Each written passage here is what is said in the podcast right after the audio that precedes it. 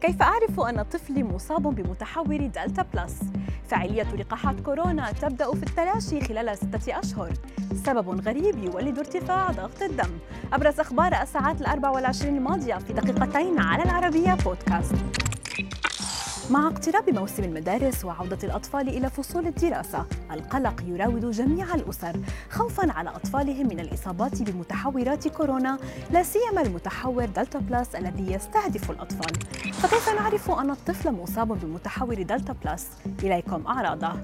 السعال وفقدان حاسة الشم تعد من الأعراض الأقل شيوعا عند الإصابة بمتحور دلتا بلس ولكن الصداع، التهاب الحلق، سيلان الأنف، ارتفاع درجة حرارة الجسم تعد من الأعراض الرئيسية.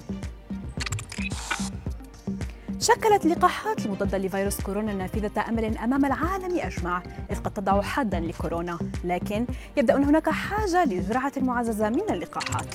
في خبر غير سار وصادم قال باحثون في بريطانيا أن الحماية التي يوفرها تلقي جرعتين من لقاحات فايزر بايونتك وأكسفورد وأسترازينيكا. تبدأ في التلاشي في غضون ستة أشهر. لذا تعتزم بريطانيا وبلدان أوروبية, أخرى بدء حملة تطعيم بجرعة تنشيطية في وقت لاحق هذا العام. كيف تستيقظ صباحا؟ يحذر الأطباء من أنه إذا كنت تستيقظ متعبا على الرغم من حصولك على نوم جيد ليلا فقد يعني ذلك انخفاض مستويات بي 12 ويمكن أن ينتج عن نقص فيتامين بي 12 مجموعة من التأثيرات المقلقة على الجسم وتشمل العلامات المنبهة لنقص فيتامين بي 12 ما يلي ضيق التنفس، شعور بالإغماء، الصداع، جلد شاحب، كذلك خفقان القلب، فقدان الشهية وفقدان الوزن. تعددت الأسباب المؤدية لارتفاع ضغط الدم كالتدخين وسوء التغذية لكن دراسة جديدة لمنظمة الصحة العالمية كشفت سببا غريبا.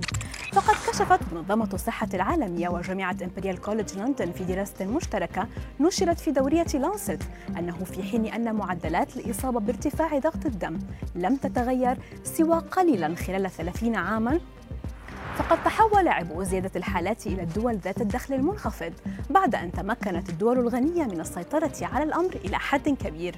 واعتبر القائمون على الدراسة أنها حالة مرضية مرتبطة إلى حد كبير بالفقر.